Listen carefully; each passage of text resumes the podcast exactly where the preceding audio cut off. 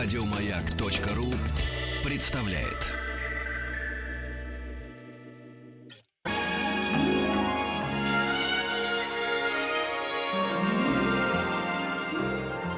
Уральские самоцветы.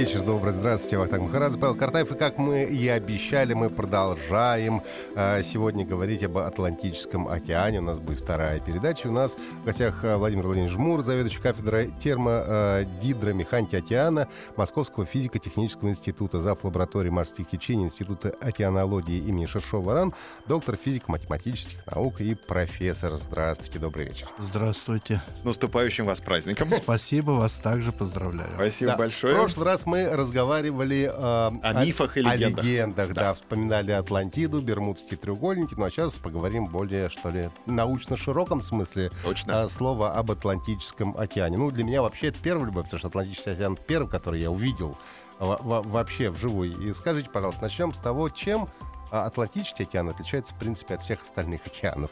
Если мы посмотрим на глобус, то мы увидим, что два океана э, как-то очень похожи друг на друга. Это Тихий и Атлантический. И вот имеет смысл именно их сравнивать. Но у них есть отличия. Если Тихий океан э, с севера упирается практически в землю, это маленький пролив, через который мало воды протекает. А вот Тихий океан, он спокойно проникает в Северный Ледовитый, и там а, общение двух океанов происходит практически свободно. Это вот такое отличие. Тихий, значит, э, холоднее. Тихий, э, ну, на севере, на севере он, э, он э, не холоднее, теплее, наоборот, на севере. На севере. Потому что туда вода не А, протекает. не протекает. Да. Мгм. А, наверное, более важная особенность это то, что э, Атлантический океан самый соленый из всех океанов э, вообще. Но к- какой процент соли в нем находится? Э, 35 с половиной промилей, а средняя э, соленость морской воды 35. Ого. 35 промилле это на ногах не держится. Ну, а если сравнить, например, с Красным морем? В Красном море больше. Больше. Да, Ну, там- Оно вообще самое соленое, по-моему. Да, да, да. Вот э, То есть, имеет грубо говоря, смысл на еще... стакан со- воды это сколько ложек надо соли кинуть, чтобы получить такую модель Атлантического океана? Ну, ну, Задумался ну, много, да. Я, я как-то тоже посчитать. С лету не могу сказать. хорошо. Но, но это точно не одна, потому что там э, с, одной, э, с, одной ложки на вкус еще вода будет соленая. А морскую воду э, э, пить-то очень тяжело. Ну, то есть, в принципе, в Атлантическом океане довольно а, хорошо купаться, потому что тебя вода держит, потому что соли много. Да, только не на севере, а на юге. Ну, на севере это для особенно... Для моржей. Для моржей, да. А вот э, э, Северный Ледовитый океан, наоборот, самый пресный. И соединение двух, самого соленого и самого пресного, вот там рождает там, интересные явления. Какие? Ну, я хотел бы чуть позже об этом Хорошо, рассказать. ладно, давайте Ну, чуть позже, да, давайте да. чуть позже. Так, что, что с- Появление. Ну, пожалуй, вот это главное такое отличие. Главное отличие, да, что да. а, он посоленнее будет, да? Посоленее, да. Мгм. А откуда там течения появляются? Вроде же огромные такие пласты воды должны лежать себе спокойно, и все. Течения Э, какие-то придумали. Вот э, все течения происходят от Солнца. Точнее, от неравномерного нагрева Солнцем поверхности Земли, атмосферы. Ну, понятно, что если мы просто северного полушария будем рассматривать, то э, на севере там плохо прогревается, на юге хорошо прогревается, возникает разница температур и разница давлений между э, на одном и том же горизонте между севером и южными точками. В результате э, течение как в атмосфере, так и в океане начинает двигаться от высокого давления к низкому. Это начальный этап. Но здесь вступает э, влияние вращения Земли.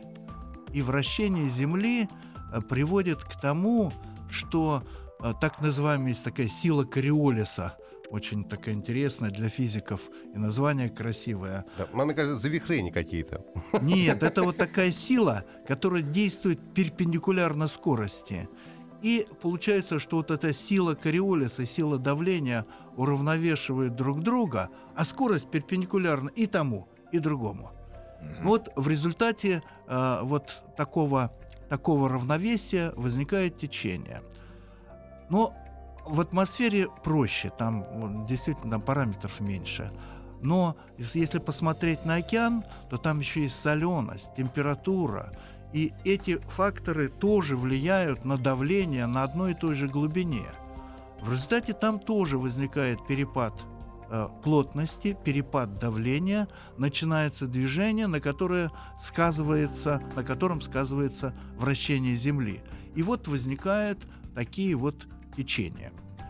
А, что касается э, Атлантического океана, то ветер там устроен таким образом, что дол должны быть круговорот, такой крупномасштабный круговорот на всем северном полушарии с очень маленькой скоростью. А, ну, порядка там 2-3 сантиметров, такой вот небольшая скорость. Но вращение Земли прижимает это течение к западному берегу, то к берегу Америки.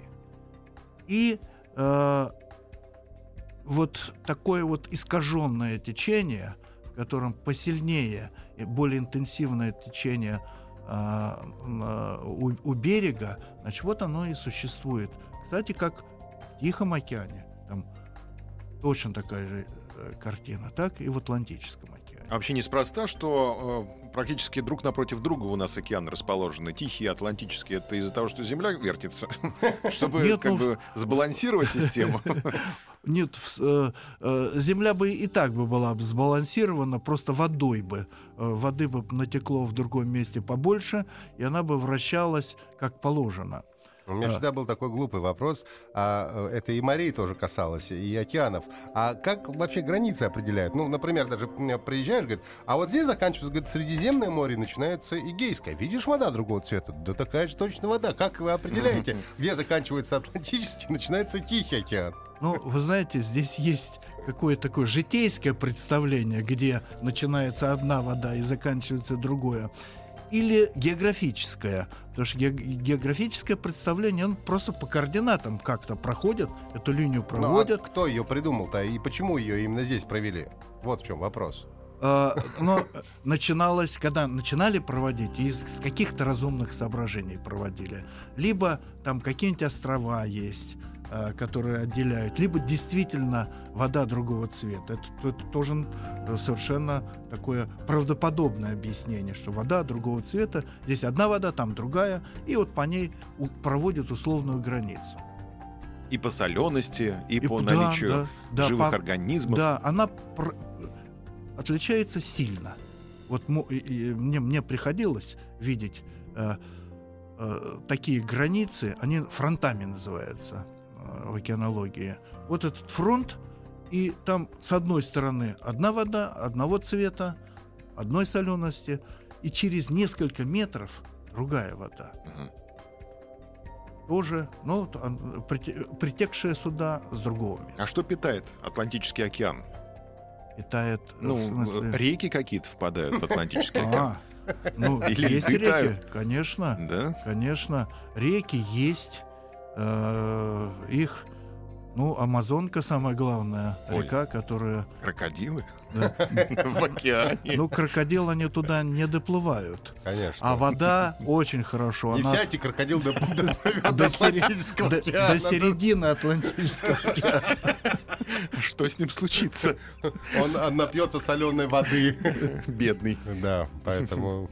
Не, ну вообще, ну, вообще, ведь э, все-таки океаны поддерживают, наверное, с, и Атлантический в том числе поддерживают свой э, уровень, ведь ну, не за счет, наверное, рек втекающих, а каких-то э, подземных, может быть, в смысле. Там, там много, много э, причин, но осадки это один из главнейших моментов, когда из, из-за которых пресная вода поступает э, в океаны, реки поменьше дают а, льды тающие тоже вносят свой вклад. Вот сейчас, в наше время, льды считаются одним из таких важных факторов, которые поднимают уровень Давайте поговорим о гольфстриме, но уже сразу после небольшой паузы. У нас в гостях Владимир Владимирович Жмур, заведующий кафедрой термогидромеханики океана Московского физико-технического института, зав. лаборатории морских течений Института океанологии имени Шершова-Ран, доктор физико-математических наук, профессор. Прервемся, скоро с вами.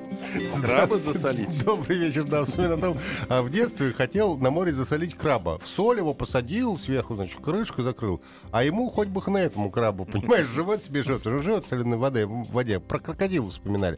И вот вы скажете, что в основном э, океан и Атлантический океан питают э, ледники тающие и осадки. Но ведь если предположить, то по логике э, вода в океане должна становиться все более и более пресной, менее и менее соленой. Происходит это вообще в принципе или нет? Нет, есть это только в поверхностном слое происходит локально, там, где вытекают эти воды. А вода подмешивается, и нужно сказать, что вот баланс соли, э, он поддерживается снизу, со дна, э, поступает более соленая вода постоянно. Э, и эта соленая вода держит и среднюю соленость, и состав воды по минералам. Угу. Мы уже выяснили, откуда э, получается течение в океане. Хотелось бы поговорить, наверное, о самом крупном течении, о Гольфстриме. Да, это самое крупное течение. Почему оно образуется? А, ну вот мы а, там несколько минут назад а, говорили о том, что а, крупномасштабная такая океаническая циркуляция из-за вращения Земли прижимается э, к западному берегу, ну, в данном случае к берегу Америки. Вот это и есть Гольфстрим. Ах, вот оно что. Вот, да. Вот это струйное течение, с помощью которого замыкаются вот линии течения, э, которые идут через весь океан, входят в начало Гольфстрима или просто в другое течение, и э, э, потом постепенно эта вода выходит из Гольфстрима, э, размазываясь по Атлантическому океану. То есть моряки чувствовали это прям по увеличению скорости корабля, если они попадают в это течение? Да, там в Гольфстриме скорость 2 метра в секунду. Это заметно. Даже можно этим пользоваться, э, чтобы... Вот если не очень быстрые, не, не очень быстрые пароходы там или, или лодки, то Гольфстрим их заметно несет. Угу. Но вообще это бывает и опасно. Я помню, что даже когда вот занимался там где-то дайвингом, когда попадаешь в течение, а, важно из него вовремя выскочить, потому что тебя может унести вообще черт знает куда, по идее. А ну, температура по сравнению с а, общей э, массой океана теплее в этом теплее. течении? Да? Гольфстрим — это теплое течение. А, вот вода прогревается в районе экватора, потом эта вода движется, там они, это еще не называется гольфстримом, а Гольфстримом это же течение начинает, называется от Флориды. И вот э, это течение от, от Флориды э, вдоль побережья э, движется на север, потом около мыса Гатерас оно отрывается от э, берега и уходит в океан, но еще называется Гольфстримом.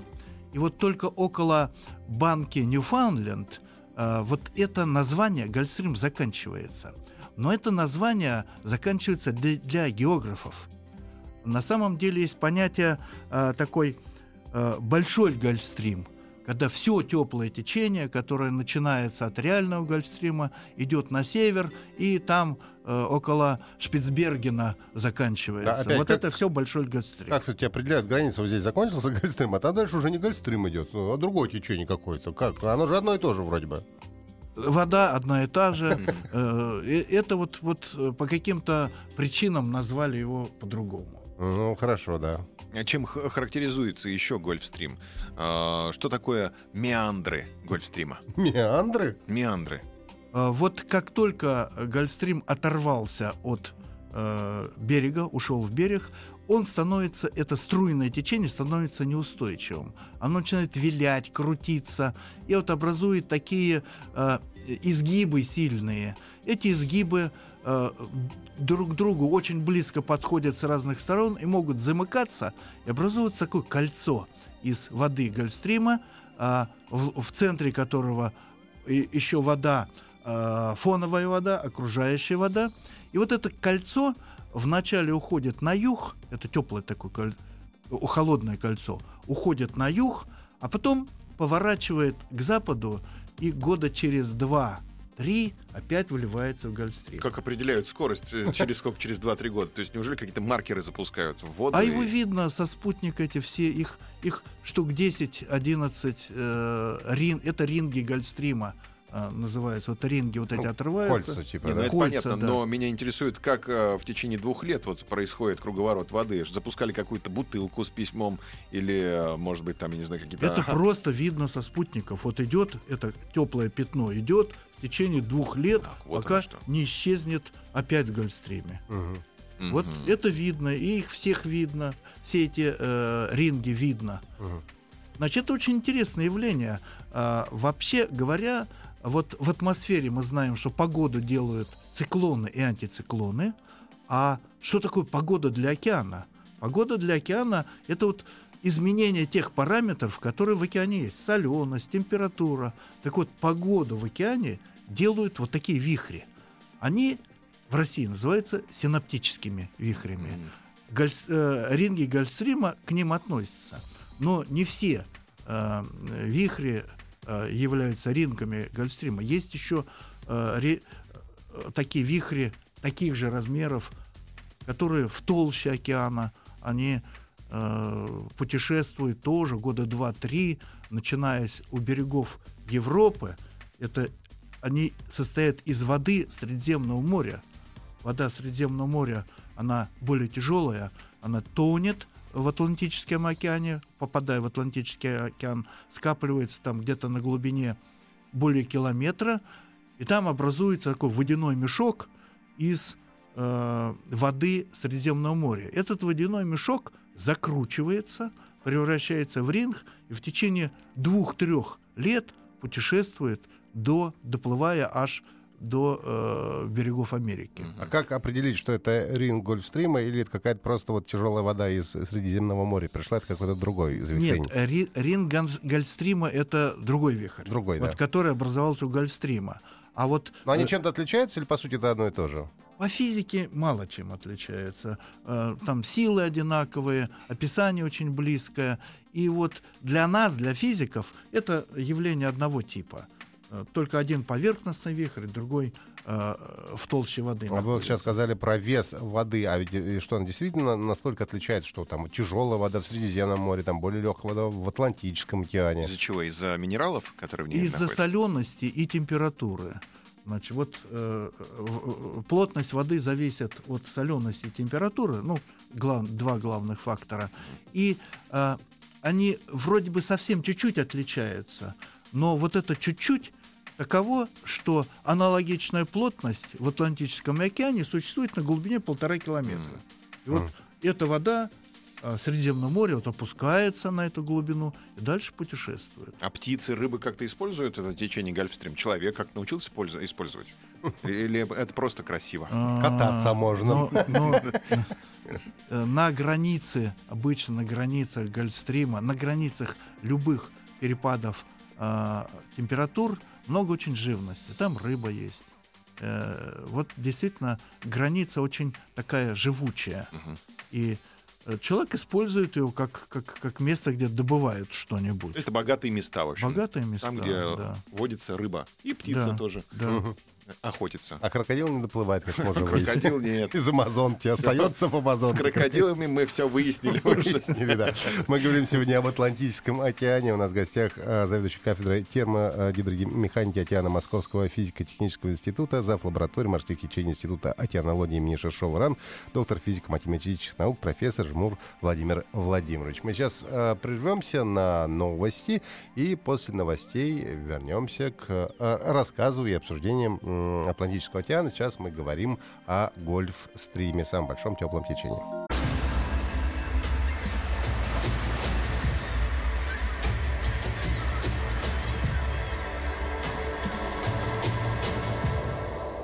Тайны океана.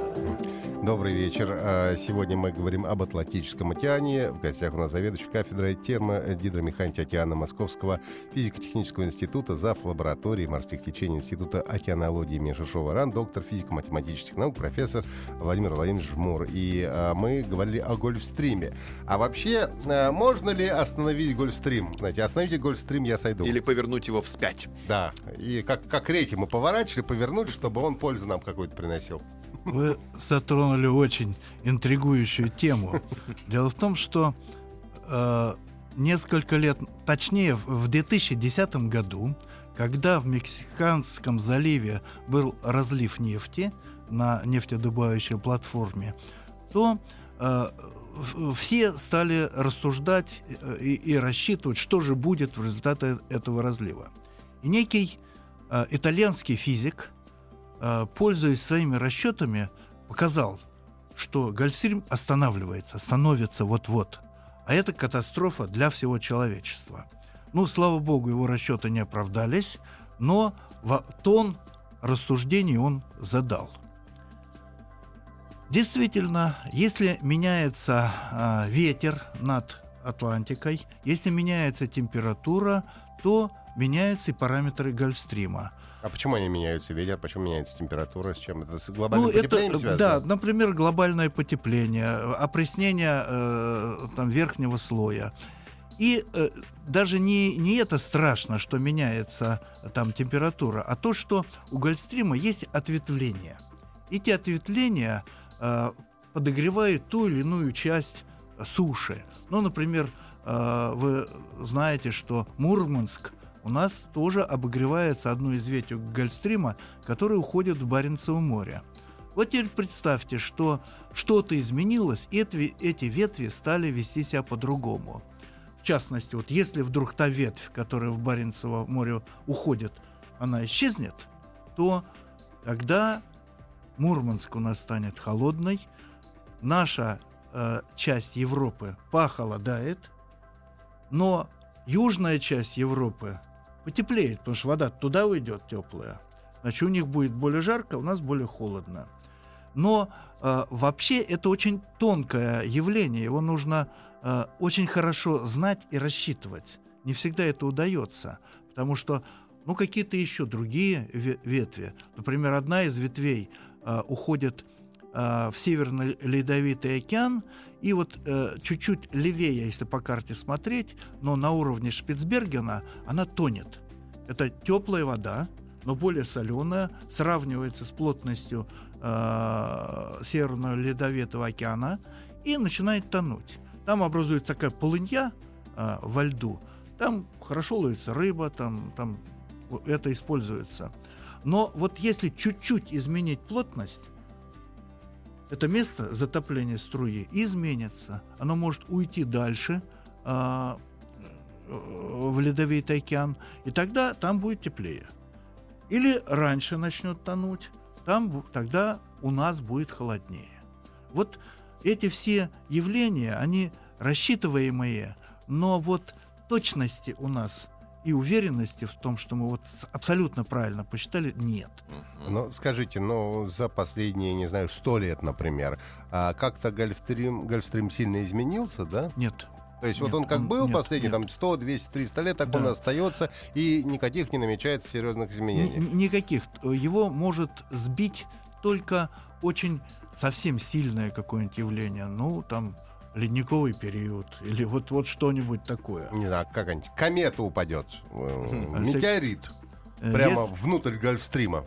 Если э, упадет комета, это будет просто большая волна, и все. Вот э, с точки зрения физики ничего не изменится. Ничего. Ну, Ну, конечно, чтобы как- поменялась температура, поменялись какие-нибудь климатические условия, да? Нет, во- воды так много, что поменять температуру ее практически невозможно. А искусственные каналы, сооружения какие-то на воде тоже не могут поменять э, направление Нет, течения, нет. его Это- скорость? Э, ну, мы же не сможем канал сделать размером прям с океан. М, Если бы сделали, да, поменял бы. мгм. А так сейчас нет. Сейчас Интересно. А вот меня интересует такой вопрос. Ведь все в мире взаимосвязано и сбалансировано. Если есть течение, значит, где-то должны быть места полного покоя, так называемые океанские болота. Но э, вот некоторое время считалось, что в глубине моря, вот болото это располагается в глубине моря, пока туда не добрались исследователи и стали измерять эти течения. Но вот вы помните лодку «Комсомолец», под лодку «Комсомолец», она лежит прямо на дне. Так скорость течения там очень большая, прямо на самом дне. И э, придонный слой, он такой э, переменчивый. Там есть места, где покой, есть места, где сильное течение. Но вот в последнее время были исследования, проводимые Институтом океанологии, где, например, нашли подводные водопады. Когда Да, более, более тяжелая вода э, течет по наклонному такому дну и сваливается ну, в какую-то яму. И вот она падает. Это как видно, водопад. то это как бы глазом можно увидеть. Это на глубине, нет, только приборами. Мгм. Приборами померить скорость, померить температуру, понять, что это водопад. Мгм. Да, такие вот вещи интересные происходят. А если снять э, весь водный слой океана, что перед нами откроется? Какой э, вот, эм, Рельеф? ла- ландшафт, да, рельеф, как выглядит э, дно Атлантического океана? Э, но, но, э, но выглядит вот гор там явно меньше, чем, чем на Земле. А у, у берега будет такой уклон, несколько градусов, градуса 3, там, 4, вот такой вот. И дальше, э, э, дальше он будет, вот этот уклон идти до глубины километра там 4-5, и опять будет равнина с небольшими вариациями. Но вот в центре э, всех океанов э, есть такой э, цеп- цепь гор. Срединно-Атлантический хребет, если... Ну, как в Уральские горы, только среднеатлантические. Да, да. Но они могут быть повыше уральских. Ну, наверное, да. Уральские не высотой своей славны, Да, да, да. а ролью. Они как-то влияют, этот хребет как-то влияет на течение в океане, на Конечно. жизнь. Он, да, конечно, влияет. Э, Его приходится учитывать, когда делается расчет течений. Там много интересных явлений. Вдоль этого хребта бегут волны, захваченные волны. Это такие крупномасштабные, медленные волны, о- внутренние волны, которые там в, глубине. И вот они на, на огромное расстояние распространяются. Это один из видов движений, так сильно выраженной около неровности дна. Такие же волны есть вдоль берега, захваченные, бегают. А, ну, это гидродинамика. Физики хорошо знают. А что рассчитываю. там происходит с тектонической э, активностью? Ну, например, мы знаем, что Красное море за счет того, что находится, ну, фактически на э, вулкане, да, в некотором смысле, то оно прогрето практически одинаково, ну, ну, по всей глубине. То есть там на поверхности, условно, 25 градусов, ты на 100, на 200 метров погрузишься, и там все равно будет плюс 25 градусов. А как с температурами обстоит дело в Атлантическом океане?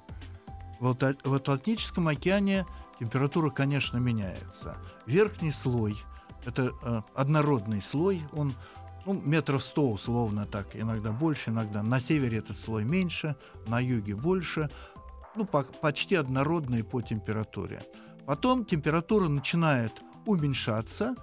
Э, вот в начале, в, э, э, в конце этого однородного слоя сильно меняется слой скачка, а потом медленно начинает. И медленно, почти постоянная в основной толще океана, ну и на дне там несколько градусов температура. Какая Тем- самая низкая температура э, в Атлантическом Ну, если океане? была бы э, пресная вода, то было бы 4 градуса, плюс 4.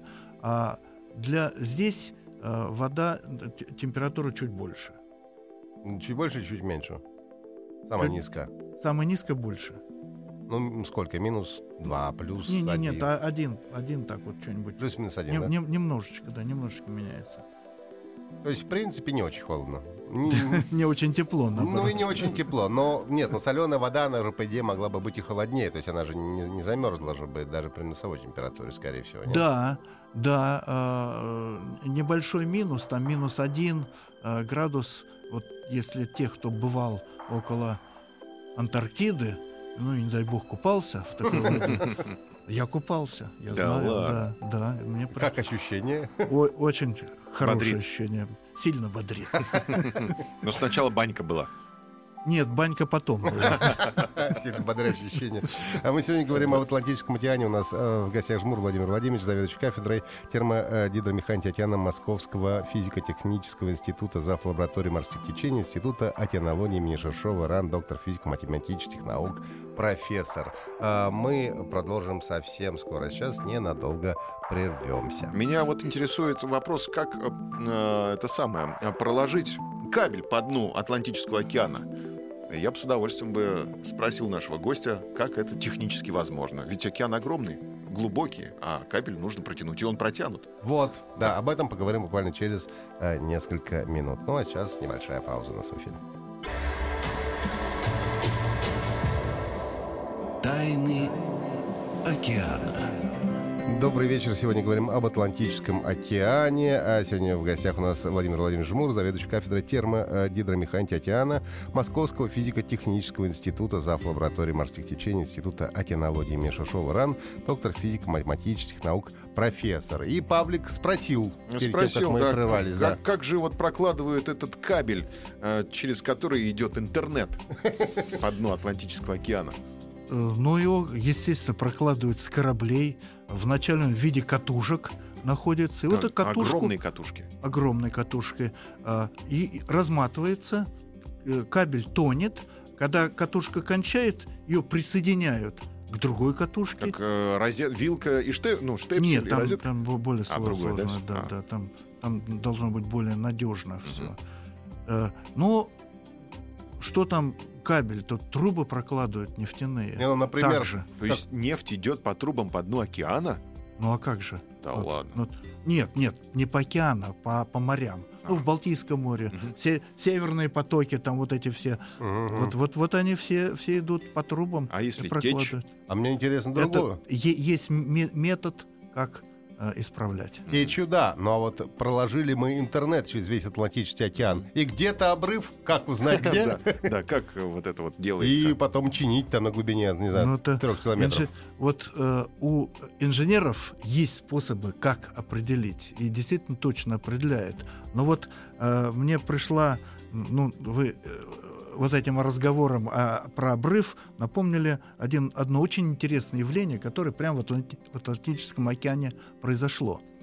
А, где-то в начале века э, на банке Ньюфаундленд, сегодня она уже упоминалась, была подвижка дна, и в, в воду свалилась и по наклонному такому дну а, пошел- э, пошли массы грунта.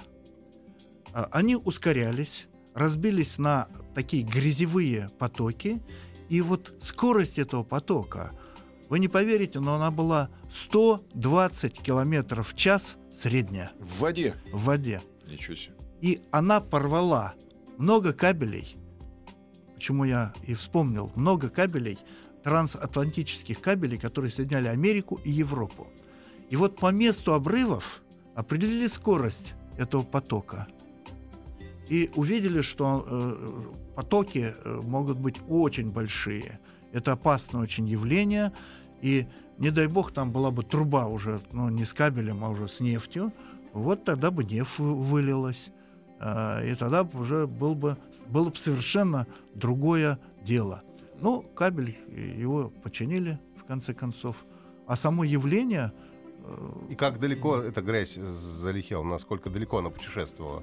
ой, она путешествовала полторы тысячи километров. То есть она вот полилась и э, э, вначале шла по наклонному дну, а потом вылилась на равнину, еще там часов 12 текла с огромной скоростью. Ничего себе. А какие еще проблемы есть у Атлантического океана? Может быть, он чем-то болеет? Может быть, он грустит? Но наверняка же есть какие-то проблемы, с которыми сталкиваются исследователи Атлантического океана. Да, такие, конечно, проблемы есть. По-видимому, главная проблема – это вот взаимодействие Атлантического океана с Северным Ледовитым и потоки тепла, которые уходят из э, Атлантического океана в Северный Ледовитый. Если туда тепло уходит много, то, значит, там будет потепление. И вот это как раз интересует исследователей, будет ли там потепление или не будет. И такие исследования происходят.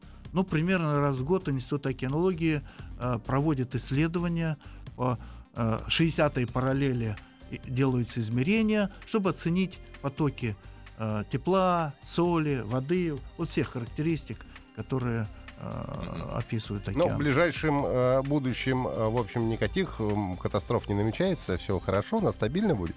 Ну, в смысле мы- океа- океана. Гольфстрим э, не остановится. Нет, нет, нет, не Там э, остановится. не похолодает Атлантика у нас в ближайшее время. Нет, не похолодает. А Вообще, вот сильные изменения, резких изменений нам ждать, э, ну, вряд ли. Но как же вот таяние льдов, колпаков вот этих полюсов, это никак разве не... Это все равно медленное явление. Если э, это должно э, очень долго, ну, тысяч лет, тысячи лет. Сейчас говорят, за длиться. 30 лет там стояло черт знает сколько на этих самых на Это полюсах. Да, стаяло сильно, но это не очень сильно влияет. Если вы посмотрите там на 1 градус за 100 лет поднялось или на 2 градуса. Вот такой подъем. Вот ожидать, что вода закипит вдруг в океане, э, ну, н- пока что не приходится. И тысячу лет она кипеть не будет. Человек не виноват, да, в э, тех проблемах, которые вот На есть мой океана? взгляд, нет. Если мы посмотрим, что было, когда человек вот совсем не влиял на природу, вот последний малый ледниковый период, который был 10 тысяч лет назад, он закончился, а продолжался 12 тысяч лет. Человек там никак не влиял. А какое было сильное похолодание? А перед этим ледниковые периоды были миллионами лет, десятками, сотни миллионов лет были похолодания, совершенно не связанные с человеком. Так что здесь роль человека, это мы сейчас преувеличиваем роль человека, но, знаете, есть такая пугалка всегда, когда нужно у правительства выпросить деньги, то вот нужно какую-нибудь пугалку рассказать, ну и, глядишь, деньги получишь. Может, мы тоже так... Сейчас мы нагреем вам океан, дайте Дав- денег. Давайте мы тоже воспользуемся этим. Может быть, тоже нам дадут с Павликом денег. Мы будем- Направление мысли понятно. Владимир Владимирович, спасибо вам огромное. Мы Прощаемся с вами. До новых встреч. У нас в гостях Владимир Владимирович Жмур, заведующий кафедрой термогидромеханики океана Московского физико-технического института. До свидания. Всего До доброго. свидания.